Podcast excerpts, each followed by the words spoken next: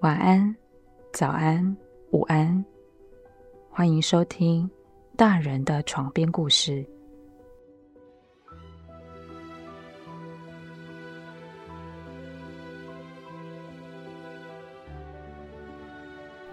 您现在收听的是第一季《小岛小船》第二集。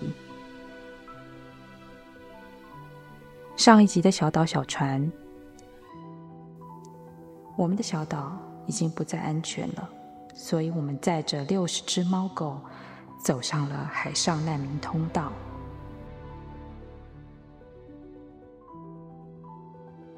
我很庆幸有阿宝、阿咪、头刀三个伙伴。每一次演习，我们四个都默契十足。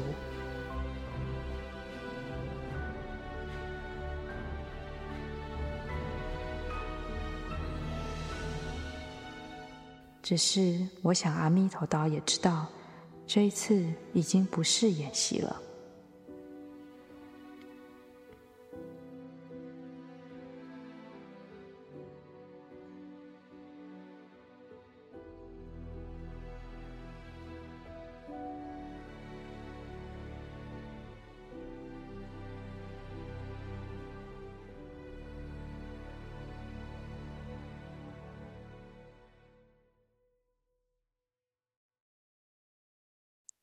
头刀开心地吃着饲料，阿宝还忙着在几十个铁碗里倒进饲料。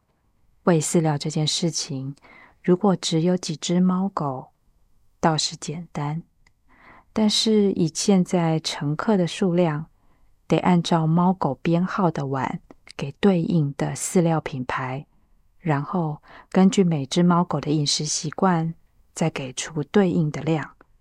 阿宝现在发的是最多狗吃的牌子，旁边还有三桶不同的。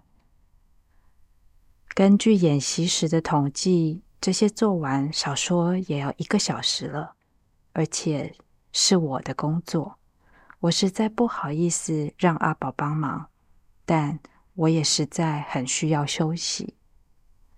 前天开始，我就忙着去各地接大家，把大家送上船。几只猫狗的家庭却怎么都联络不上，也有临时反悔的。这个台风来得又急又快，我们终究还是来不及在台风前出海。昨天下午，台风的外围环流开始横扫东海岸，港边停泊的所有船只。都被吹得摇摇晃晃。要不是台风，我们不会到现在还困在港边，或许就不会遇上那样令人难受的事情。我把自己撑坐起来，透过躺椅旁边的破窗，看到海面上的状况。港边现在密密麻麻停满了大大小小的船。我想，三国赤壁的连环船说不定密度都没有这么高。连环船上是插着草人，而我现在看到的船都是五颜六色的椭圆人形，那都是各色的雨衣或睡袋包裹着的人类，一个一个都是想要乘船逃走的人。大家都在港边等待这个秋台过境。准备出航，就算被台风摧残了一夜，他们也要坚持待在船上，生怕一旦下了船，港边的人就挤上来。而现在船位是一位难求，可能就这样子，再也没有机会离开小岛了。堤防上也散落着雨衣、睡袋。绝望的人们在岸上三三两两依偎着。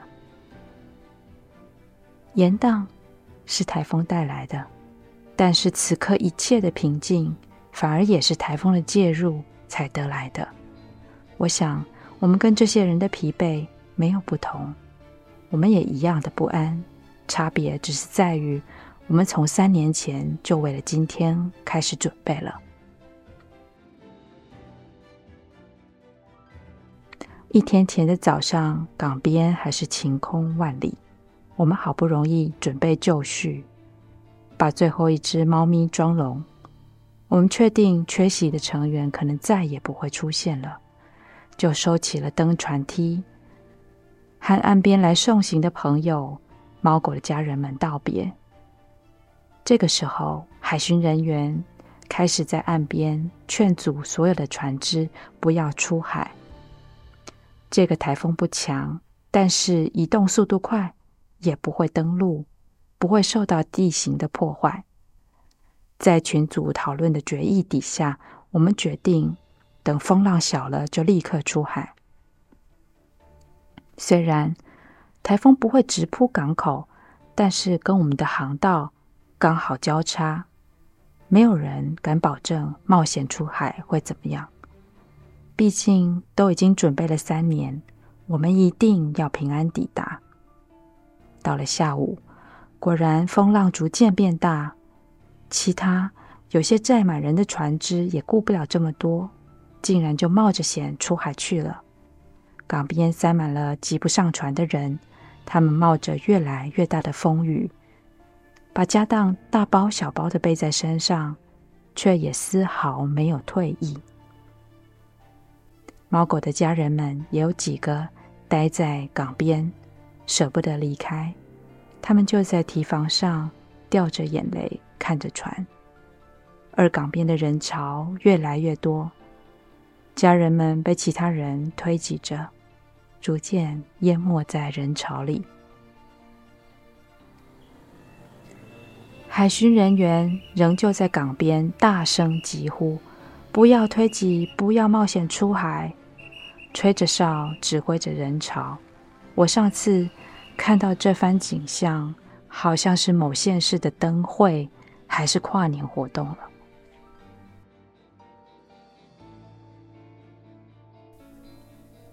即使是这样子，冒险不听劝、坚持要出海的船只还是越来越多，人潮的焦虑也升高到了极点。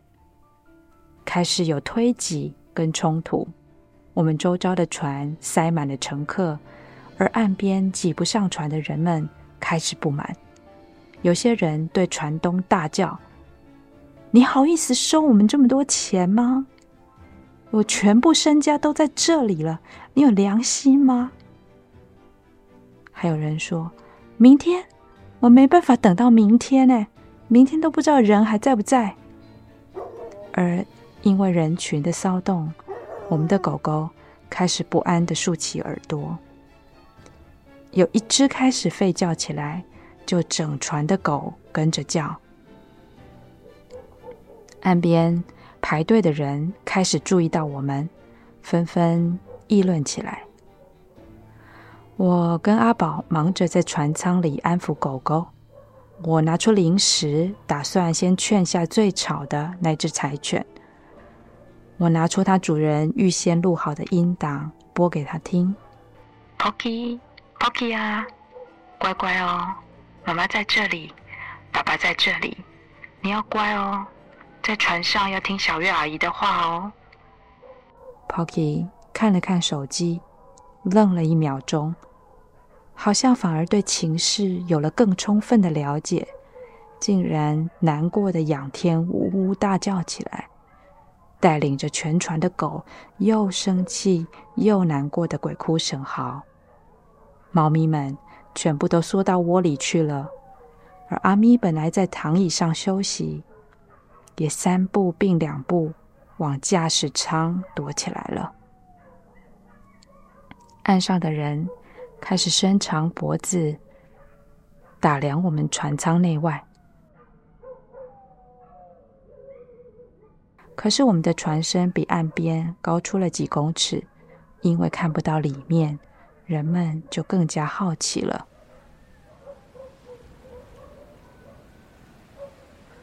所有停靠的船只都随着风浪摇晃，就算已经被绳索固定着，还是能够感受到惊涛骇浪。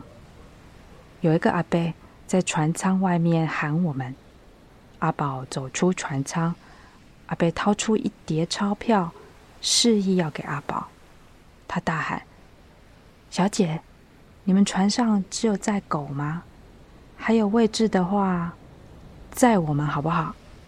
阿宝居高临下，对他摇摇头。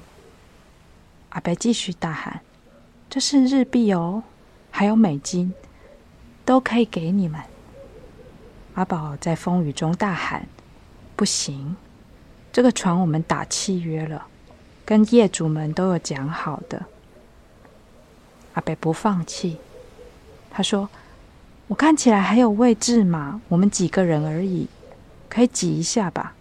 我们都很爱动物的，可以啦。”阿宝回他：“阿伯已经没有位置了，我们需要履约，没有算过安全的载重量。”不可以再重了，再多人就是不安全。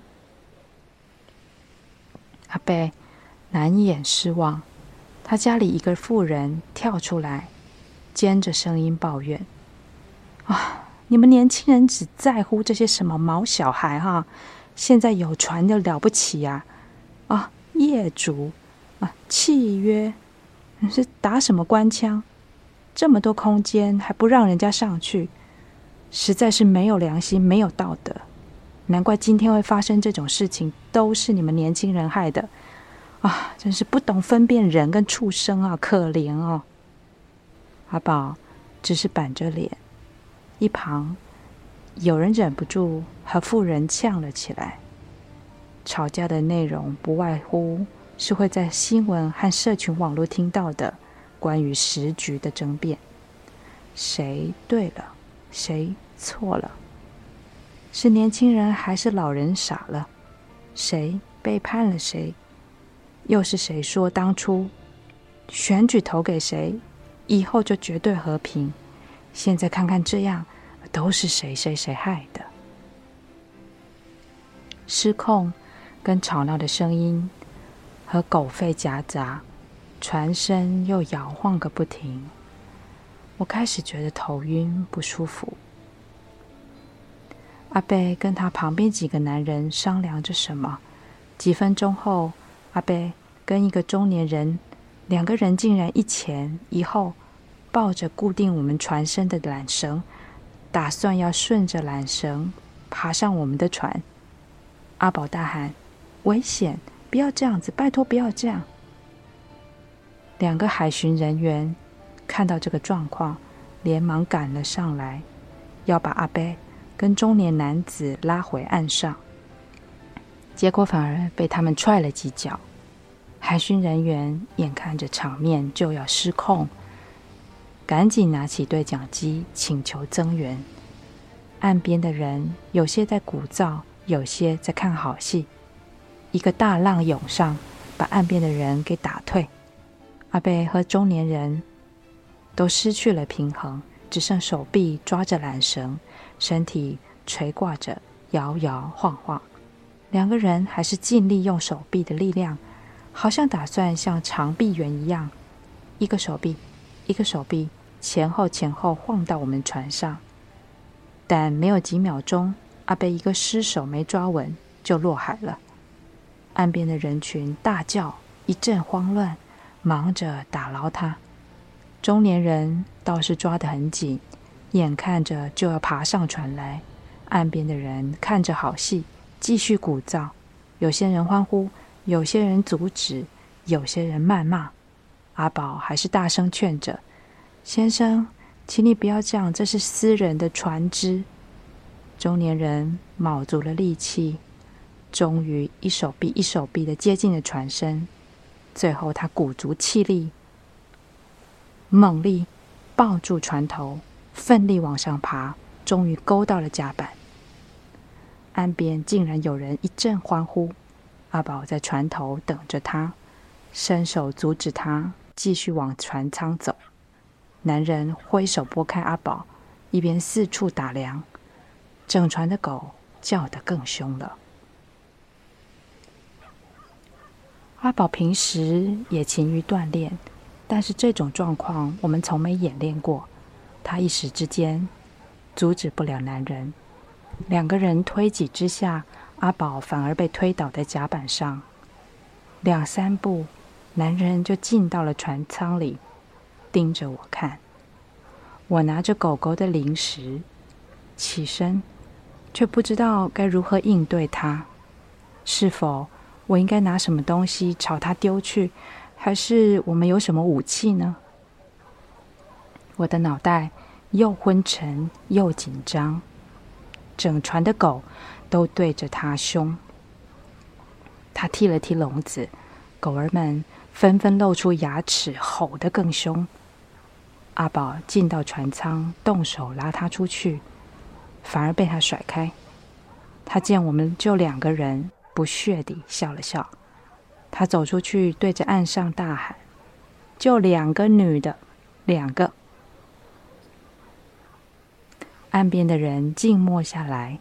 男人继续大喊：“两个女的，载一堆猫狗，这样也跟人家在走难民通道。”这一些算是民吗？他们有缴税吗？这些空位可以载多少人啊？底下有些人附和，有些人沉默不语。阿宝大吼：“先生，这是私人的船，请你下船。”海巡人员也还在岸边吹着哨子，请他下船。头刀对着男人狂吠。男人朝他冲过去，想要踢头刀一脚。好在一阵狂浪打上来，让他身体站不稳，没踢到头刀，反而跌坐在甲板上。男人起身站到船头，岸边立刻有人搬来一把破烂的梯子，一头搭上我们的船，一头想搭在岸边。男人抓着梯子，一边鼓励大家：“快来，快来！”但梯子实在不够长。随着海浪一直摇晃，底下两三个人一起涌上，梯子更加不稳，就掉下去了。男人还不放弃，站起来继续打量我们的船，岸边也不断喧哗，也有人试图想要顺着缆绳爬上来。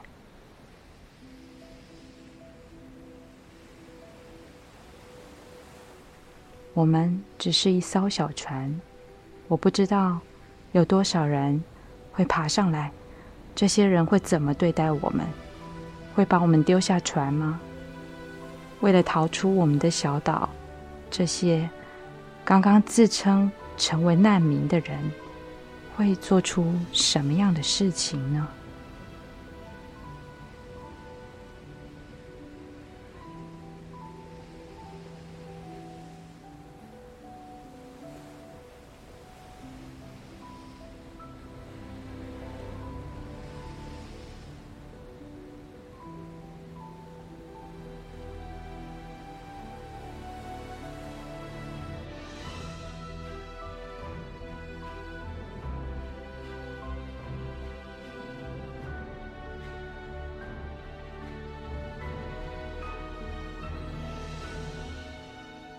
晚安，早安，午安！